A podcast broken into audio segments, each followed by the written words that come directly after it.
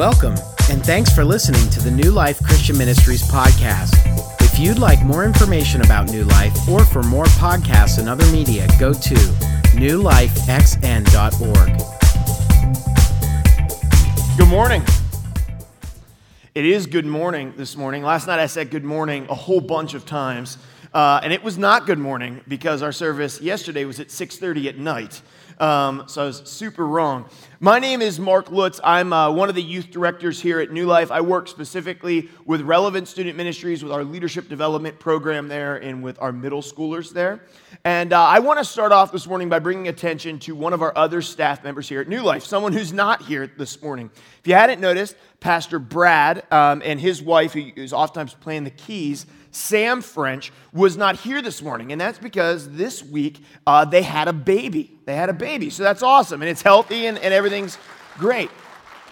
Um, in addition to that, uh, one of the things that we do here at New Life uh, as staff members is we work ourselves out of a job. That's part of our job. Our job is to work ourselves out of a job. And Pastor Brad has done an awesome job at that, has he not? Um, because you wouldn't know, right? He, you wouldn't know that he wasn't here this morning because not only was the worship team just so incredibly excellent this morning, but also his tech team, um, who isn't up here in the lights, but are back there running cameras and sounds and the lights and everything, um, just did such an amazing job. And just ahead, yeah, you can give them a round of applause. It's so amazing.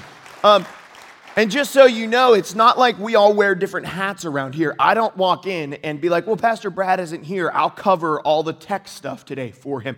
I don't know anything back there. It, I, I might as well, everything might as well be written in Japanese back there on the soundboard. I know nothing about it. All I can do is mess stuff up. And so, really, if it wasn't for the volunteers that are here this morning and the volunteers who are here on the worship team in tech, um, it just it wouldn't happen because none of the other staff members know how to do it, but Pastor Brad has worked at training them very well, and, and they've done such an amazing job. Um, we're here this morning in a brand new series. So, if you're new with us this week, we started this series last week. Um, and if you're back with us after last weekend um, for the first time with Easter, then you know that we started a new series last week. And we're so excited to have you with us here at New Life. We've prayed for you and prepared for you, um, and we're excited that you're here to join us. But we started this series called The Reason for God. And it actually comes out of this book that Pastor Chris read, and then a lot of us on staff has read, and then I'm going to encourage you to read as well. It's by Timothy Keller called The Reason for God Belief in an Age of Skepticism. Belief in an Age of Skepticism. Um, I would encourage you to pick up this book. We actually have them on the book stand out there, um, so that's convenient for you. And I think they're relatively pretty, pretty dang cheap out there as well. If not, I'm sure you can find it on Amazon and such as well. Um, but it's a, it's a really powerful book. But I'll give you a warning it is a philosophy book. Um, and more of like a light philosophy book. So if you haven't read philosophy in a long time, like I have not read philosophy in like eight years, um, or maybe you've never read a philosophy book at all, um, it is like a read and reread. Like you read a page and then you're like, I'm going to start over. And then you reread that page because you really want to be able to understand what he said. But it's an incredibly powerful book that looks at the things, and that's what this whole series is doing, right? We're looking at the critiques that culture has brought to Christianity today. Because American culture has brought a lot of things to Christianity today um, in, in, the, in the world in which we live. And they brought a lot of claims, not just to, but against Christianity, and not just against Christianity, but against religion in general in our culture. And, our, and cultures across the board, they've been doing this for hundreds of years, right? That they've been critiquing and even trying to eradicate religion altogether. But Christianity is oftentimes uh, up against a lot of heat inside of our culture. And this book seeks to, with reason and with a lot of uh, just intellect, come against some of those things and show that there's reason and intellectual proof to believe the things that we believe as followers of Jesus. And so it's an incredibly impactful book. And so that's why we're in this series. We're in this series to look at some of the major things, like the problem of sin, the existence of God, amongst many other things, as to the things that the culture is bringing up against Christianity to help us sort of wrap our minds around those things and then to go out in the world with intelligence and intelligent and reasoned responses to the things that culture is bringing against Christianity and the ideologies that Christianity and worldviews that Christianity faces today in our modern culture. And so today, although we're going to be going up against a lot of major, big, tough subjects throughout this series, and they're, they're huge and they're really great ones, but they're big questions. They're really big questions. Today, I'm simply going to address two statements that our culture makes regarding Christianity. Two statements that our culture makes regarding Christianity. And they're these. The first is that all the big religions are essentially the same, and that we all need to learn to coexist or become eradicated altogether because religion is the cause of war and unrest. The second is that God simply does not exist. And if he does exist, you cannot prove it, and he cannot be known. Now, I say that we're going to simply address these things, right? Right? Because this is like the reason behind the validation for religion and culture across the board, and then the proving the existence of God and there's 29 minutes left. So we're not going, that, that's absurd, right? Both of these subjects could be message series on their own. So to address both of these in the next 30 minutes is, is absurd. Because one thing, I'm not God, nor am I Jesus, and I'm not the Holy Spirit. On top of that, I'm not even a philosopher, right? I'm a storyteller and a communicator by nature. That's just kind of how the way, the way that God has built me. And so, uh, because I'm not any of those things, I hope that we can just begin to sort of get into some of this stuff and begin to explore some of this stuff and take a look at not only what this book says, Timothy's book says, but also a little bit about what the Word of God has to say regarding these two major questions and these two major statements that our culture is posing to Christianity today. The first thing that I want to do, and we're going to take a sharp turn here, right, is I want to address everyone in the room that is an ostrich. Told you it was a sharp turn. That's out of left field, right? Nobody knew ostrich. You were not thinking that ostrich was going to come out of my mouth.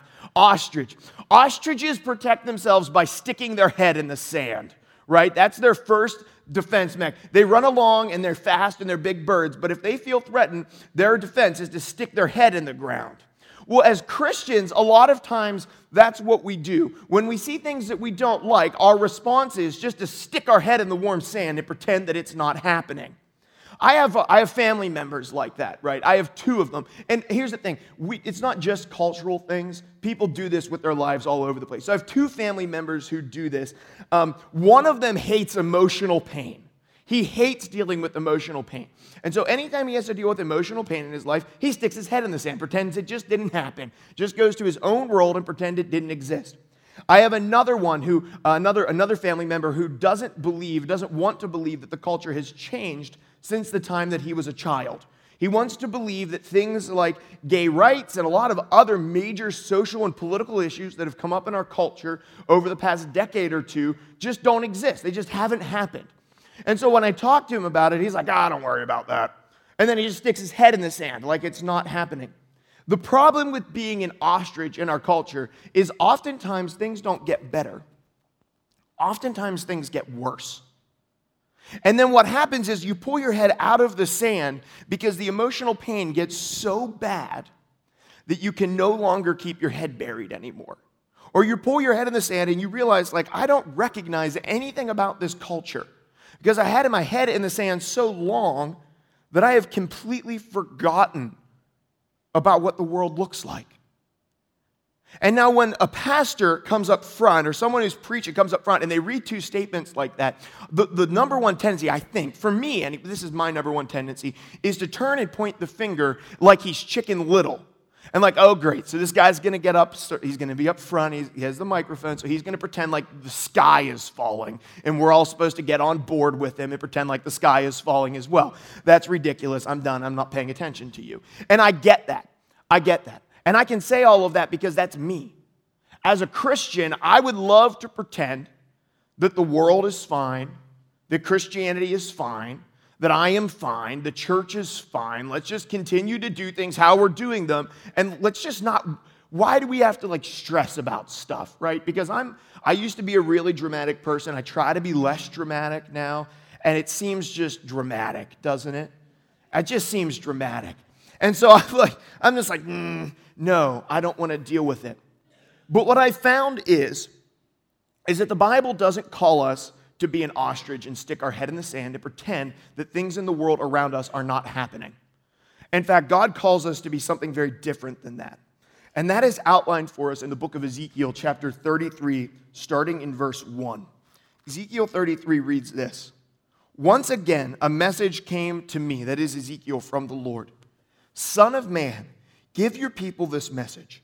When I bring an army against a country, the people of that land choose one of their own to be a watchman.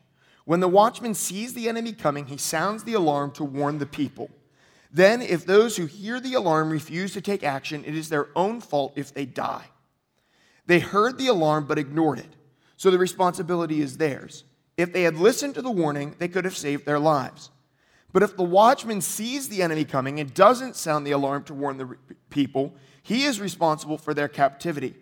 They will die in their sins, but I will hold the watchman responsible for their deaths. That takes us to our take home point for today. And it's the one point that I want us to remember, myself included, to take home and to live out in the coming week. It's the one point that my message is going to hinge upon, the one point that I'm going to be centered on, the one point I want to make. And it's this today God does not need another ostrich, He needs another watchman. God does not need another ostrich, He needs another watchman.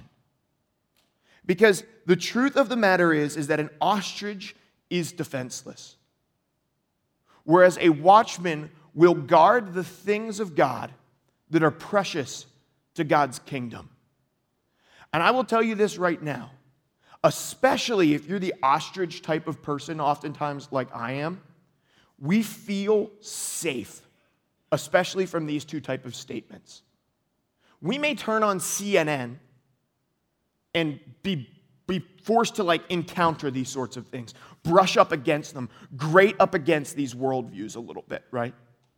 But generally speaking, if we're Christians in like Western Pennsylvania, Farmville, USA, in quaint Saxonburg, and you're like me and you never watch the news because you hate it and you just don't want to watch it, you just would rather watch Netflix. Then, is true? True. Then you probably don't brush up against these two worldviews very often, and it's very easy to begin to dismiss them and not be a watchman for them. And if that's you, and that this, this feeling of it's my job to be a watchman has not woken up in you, and you're not convinced, then allow me to maybe open your eyes a little bit further. Because although you may not brush up against this on a daily basis, I would pose this to you that your children and your grandchildren don't just rub up against this on a daily basis, they are submerged in it every day of their life. Their worldview is this. They grow up in a world that knows nothing different. The concept that there is one God, that there is one true religion, that truth and right and wrong have the power to exist in the world, that Jesus Christ could die for somebody's sins, and if you believe in him, that that is the way to heaven and that no other way to heaven or to paradise exists, is completely foreign in youth culture. These two concepts that you can't prove the existence of God, that there is no actual truth, and that all religion possibly should be eradicated, and that no one should be religious at all. And at the very least, that we should all exist together in harmony and just agree with one another because we're all the same anyway, is widely embraced, if not fully embraced, by both Christians and non Christians in youth culture today. Because what we do not guard as watchmen will be raided and carried away by the thief, that is the devil, for our children and for our grandchildren. I work with them as middle schoolers every day. They don't come into the building with a worldview that I grew up with, that there is a sense of right and wrong in the world, or that there is truth, or that there is a God. By and large, most students who walk in walk in with these two worldviews. Because our world is winning the battle with our children and our grandchildren. And a lot of that is because many of us, myself included, have not been great watchmen. That's the price that we pay for being an ostrich in this world. It's not of ourselves, but it will be of those who come after us. So, with that in mind, let's address these two prevailing thoughts that are in our culture today. That even if you don't brush up against them while walking down Main Street, Saxonburg this week, be aware that your children and grandchildren in their schools are every single day walking down the hallway running into these things. And the first one is this the big religions of the world are essentially the same, and we need to learn to coexist or become eradicated altogether because religion is the cause of war and unrest. As we've dealt with this, by and large, cultures have dealt with this exact subject, the eradication of religion or forcing religions to get together in three major ways. The first one is one way that we see in our culture, and it's the way that they have chosen to deal with it uh, most pointedly, although it is the most sneaky approach.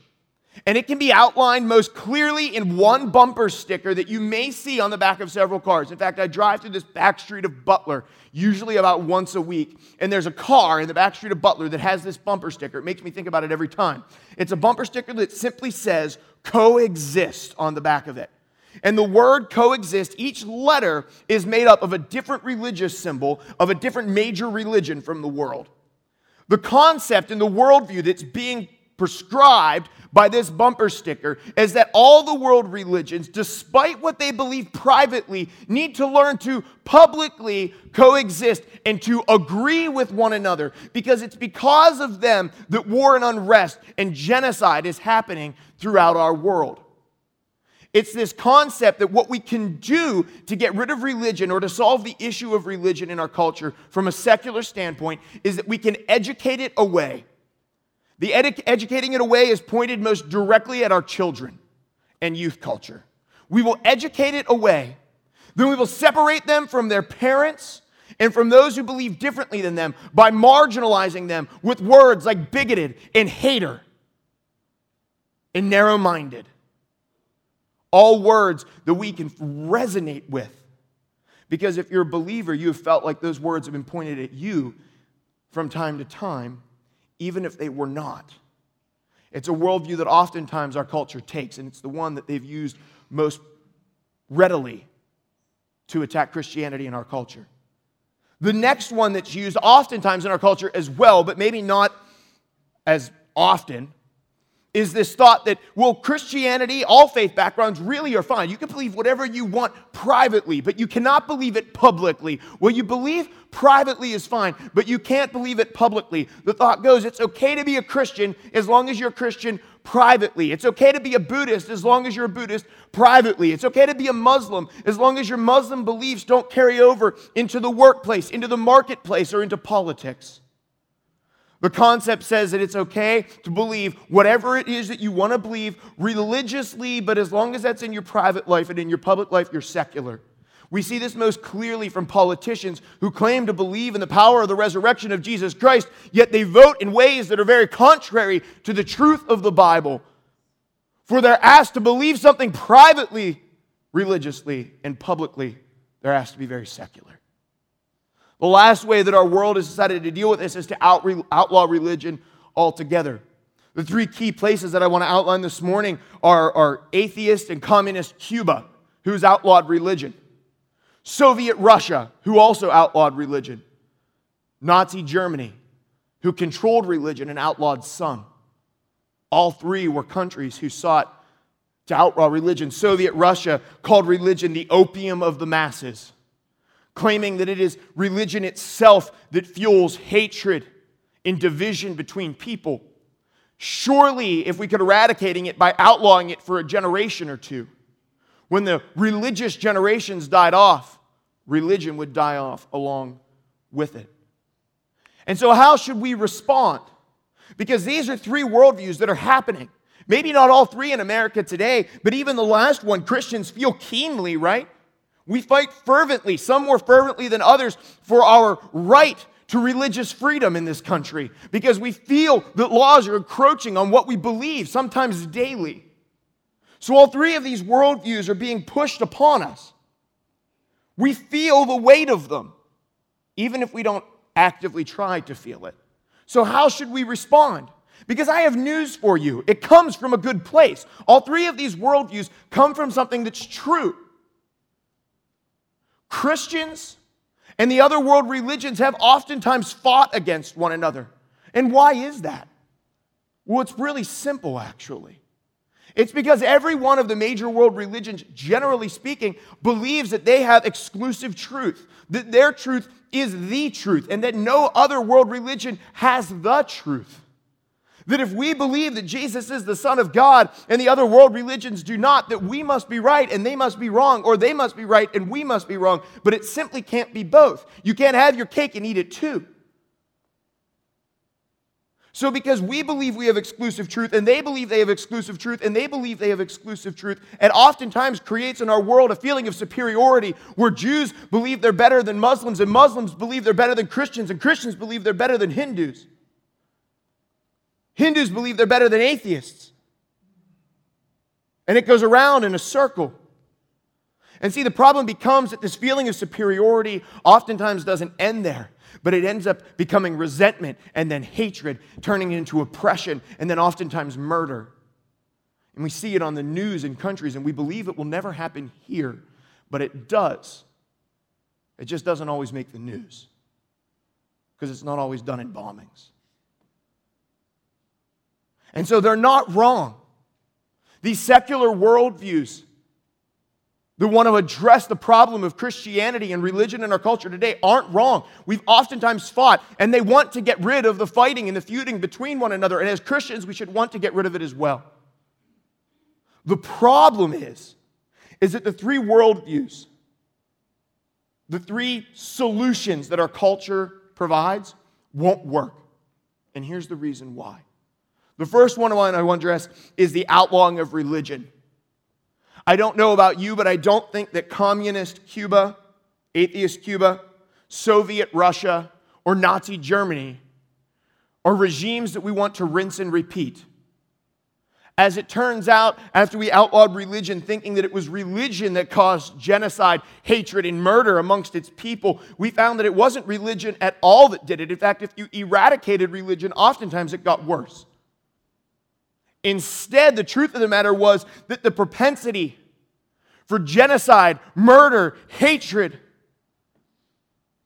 came from the human heart. That we're not capable of that because of feuding religious sects who hate one, one another, but we are capable of that because we ourselves are sinful people who are capable of great amounts of torture and horror. And so, as it turns out, outlawing religion simply hasn't worked. The next one, this concept of removing religion from the public sphere altogether, once again, is another dried up stream bed. Because the concept is well, surely you can be a, a, a, Christian in your private life or a Muslim in your private life, but you can't be it in your public life. The issue with that is, is there isn't one of the world religions that claims to just give guidance to how you believe about God and what you should do in your private life. No, instead, it gives you guidance about what you believe about God and then how you should live in every arena of your life thereafter. In fact, to tell somebody who believes in a religion, any one of the major religions, Christianity included, but all of them, that they should believe something privately but never allow that to cross into their public life is asking a two year old who has just combined two colors of Play Doh thoroughly to politely separate them before he puts them away. And I know that seems like a childish way to look at it, but can you imagine your belief in Jesus Christ not informing the decisions that you make? In the same way, the beliefs of a Muslim, a Buddhist, a Hindu, or an atheist not informing the decisions that they would make both publicly and privately? It's absurd. The last conclusion that culture has come to, the one about educating away and then marginalizing religion inside of a culture, has worked very, very well for Christians here. And the reason for that is because Christians, by and large, will not give up everything at once. In fact, if tomorrow the United States of America outlawed Christianity, there would be a lot of very upset and very proud Christians. The issue is, is that we are not oftentimes prone to give up everything at once, but we are very prone to take one step back at a time, giving up one foot at a time. We will not jump off a bridge when asked to. The problem is, is that we're willing to take so many one steps back that we oftentimes end up at the bottom of the same bridge that we were asked to jump off of. And this has worked incredibly well in our culture today. As we've educated away Christianity with our young, young kids, and then we've marginalized it with their parents. It's worked very, very well.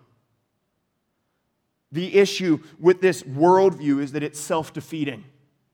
And this is a little philosophical, so please follow me in this. The very concept that this is based off of is the word coexist, basically. And the, and the concept is that there's no one worldview or religion that's better than the other. There's no one truth that's better than the other. You should learn to coexist with one another because there's no one point of view that people come to that's better than another point of view. We're all basically the same. We all come to the same worldviews and we should all learn to get along and love one another. The problem with this worldview is that by assigning this to people, I am by definition assigning a new and elite worldview that's better than everybody else's, saying that my worldview of coexisting with one another is better than all of yours. And you need to get in line with what I believe instead of what you believe.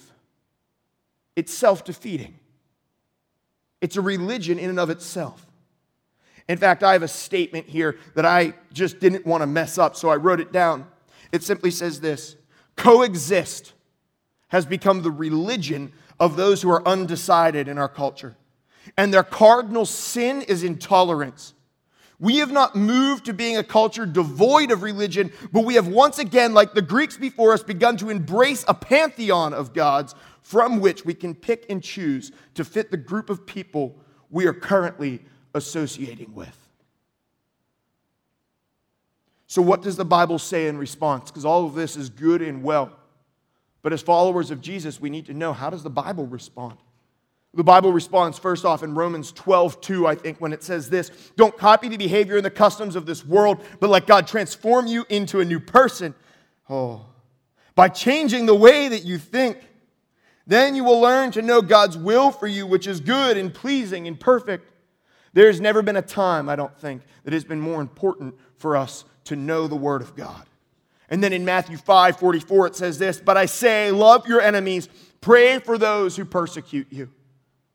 The concept of outlawing religion, marginalizing it, and educating it away, or removing it from the public sphere are all very poisonous, polluted, and flawed worldviews.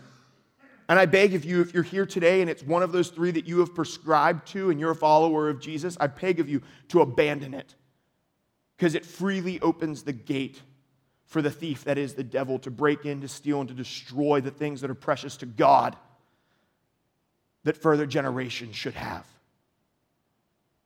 Instead, I bring you this worldview that the Bible brings to us. And it is simple yet insanely difficult. And it is allow the Holy Spirit to renew our minds, to change who we are from the inside out and then through that renewing of our minds and the Holy Spirit changing who we are from the inside out, we begin to love our enemies and pray for those who persecute us. It means that as followers of Jesus, we learn to stop hating, disliking, marginalizing Hindus, Jews, Muslims, and atheists. But instead, we learn to view them as Jesus viewed them precious and beautiful images of his Father, made in his image, beautifully, humbly made. Worthy of the death of his Son, Jesus Christ, on a cross. Worthy of our love and worthy of our respect. Christianity is the answer to this dilemma because it is only Christianity that begs of us to pray for those who persecute us to be renewed by the Holy Spirit, and to love our enemies. It truly is only the Word of God and Christianity that prescribes a worldview that could actually work to bring an end to the feuding between different religions in the world in which we live. The other point that I wanted to address this morning, and it's a big one, is this God simply does not exist and if he does exist, you simply that you can sim, you, mm, that you cannot prove it and that he cannot be known. We're not going to prove the existence of God this morning. We're not going to prove it with philosophy. And we're not going to do it because of this passage that comes to us from Ephesians chapter 2 verse 8. It says this, "For it is by grace you have been saved through faith, and it is not from yourselves, it is a gift of God." Notice this passage does not say, For it is by grace that you have been saved through philosophy and reason, and it is not from yourselves, it is a gift of God. We're not going to prove the existence of God with philosophy and reason because that's absurd. Why? Because there's no place in the Bible where God says, Here, I challenge you, prove that I exist. No, but there are plenty of places in the Bible where it says, To follow me and my son Jesus, it will take outrageous amounts of faith.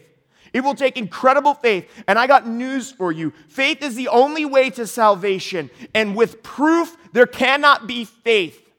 Faith, by definition, requires that there is no proof. And so, if you require proof of the existence of God, then you also require that you cannot have salvation. So, we're not going to prove the existence of God this morning. So, why even bring up the subject? Because although we cannot prove the existence of God, there are sufficient thumbprints that are left behind by Him in the world in which we live. There's evidences. I compare this to a potter when we see a pot, we don't just assume that the pot came about by chance. No, but it was made by a potter.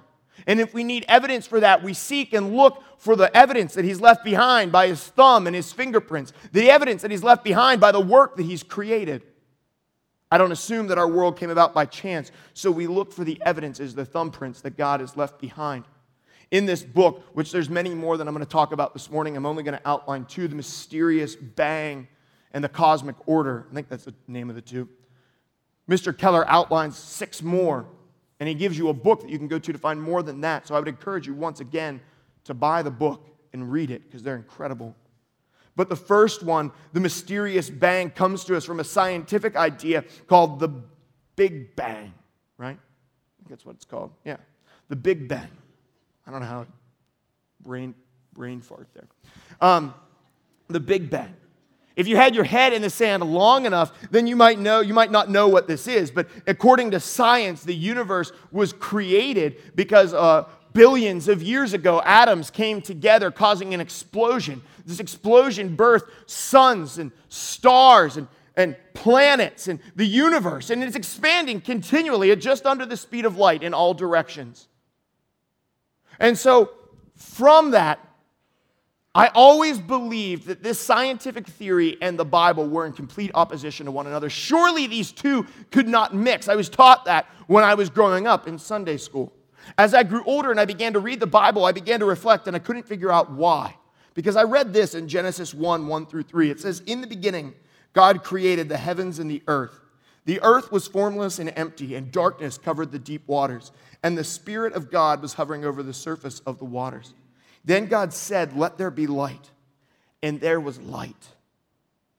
When I read Genesis 1 1 through 3, I look at that and I'm like, man, that sounds like a big bang to me. I mean, God doesn't describe sound effects in it, but I'm assuming that when He created things, it came with sound effects. I mean, to be honest with you, I have always understood God to be a great storyteller, and without sound effects, this seems pretty anticlimactic to me. And so as I read this, I was like, I really don't understand why these two things don't come together. In fact, scientists don't understand why either. Prevailing scientists in this field of study now are beginning to look at this and they're realizing, as they always have realized, that nature cannot create of itself something from nothing. It cannot create something from nothing. So, for there to have been a beginning, which there was, then something outside of nature must have started it. God has left his thumbprint there. The other thumbprint, the cosmic order, comes to us once again from the study of physics. If you don't know this, I love physics. I studied it in high school. I love the study of space. I love the fact that whenever I was in high school, I could take the, the, the general makeup of the planet of Saturn, its diameter, and with universal gravitational pull, I could tell you what its gravitational pull was through a formula. I loved understanding physics. It was an incredible subject for me. And Mr. Keller tells us that in the universe, which some of these I knew about, some of them I don't, there are 15, force constants in the universe. One of them is universal gravitational force. It's one number that you can use anywhere in the universe. It's the force of gravity everywhere that acts on everything. Two of them are weak and strong nuclear force. Then there's 13 others. The unique thing about these numbers and these forces is they are what they are for no apparent reason. But if they were changed, the universe could very likely fall apart and cease to exist. In fact, he calls it, he says it's, it's kind of like somebody had gone about and turned a bunch of dials to exactly what they are perfectly so that the universe could come into existence.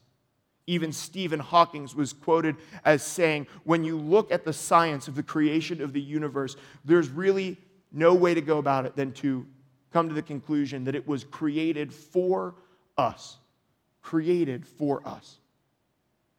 But I don't really care a whole lot about what Stephen Hawking has to say, although I respect the guy. I care more about what God has to say. And he says it like this. I think it's more profound in Genesis 1:16.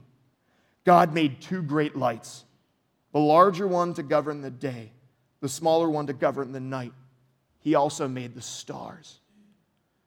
In high school, I had a professor. His name was Dr. Wargo. Dr. Wargo is known to be an outspoken atheist. I was known to be an outspoken Christian, but I loved science. So I took his class, not because I had to and not because I wanted to convert him, but because I wanted to learn from him, because he was an amazing teacher. It was in that class from my atheist professor, who cared very, very deeply for me, by the way, I became a very close friend with, that I learned more about the proof that God existed through the study of space and science than I did at that point in my life from any sermon that I had heard. As an 18 year old in my atheist teacher's science class, I learned more proof about the fact that God existed because he left his thumbprint all over our universe than I did in any sermon that I had heard up to that point in my life. If these thumbprints aren't sufficient to you, if you don't buy it, then I encourage you once again to get this book because if these aren't, I believe the other ones will be because God has not just left his thumbprint in the creation of the universe or in the space that's outside of our atmosphere, but he has left it inside of us as well in the way that we look at beauty and in the way that the world has been created around us. But I'll tell you this to go from thumbprint to salvation, it will always take a leap of faith. Which brings us really today to those of you who are in the room right now who have never made a commitment to Jesus before. You've oftentimes been the person that really this series is all about, who said, I'll believe in God when you can prove it to me. And today I hope I didn't prove the existence of God to you, but I hope that I've shown you sufficient evidence and I hope that I've also shown you that religion is not the enemy of the world nor the opium of the masses, but belief in Jesus Christ is the answer and solution to the world's problems. It is the solution to the world's hurts. It's what puts things back together. It is about reconciliation and restoration. And if you're in this room this morning and that resonates with you, then I would just encourage you, please. I've run over, and so people will be scattering out these doors at the end of service. There'll be people along the side and up front. We call them our prayer partners. If this has resonated with your heart and you think maybe this Jesus thing, there's something to it, maybe this God thing is real, then please come forward and talk to one of them. They want to pray with you. They want to talk to you about what making a commitment to Jesus Christ with your life is all about.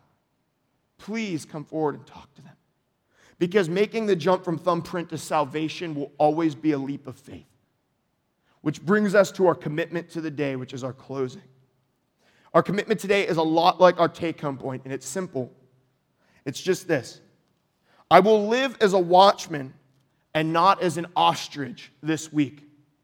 I will live as a watchman and not as an ostrich this week. That means for me and hopefully for you that we will carefully guard the things of God this week because you may not feel the keenness of their attack in your life daily, and especially if you don't watch the news, you probably won't. But I promise you, those who will, will be your children and grandchildren. And I hope and I pray that this week that you will watch out for these worldviews, that you won't jump down your children's throat when you get home. I hope that doesn't happen.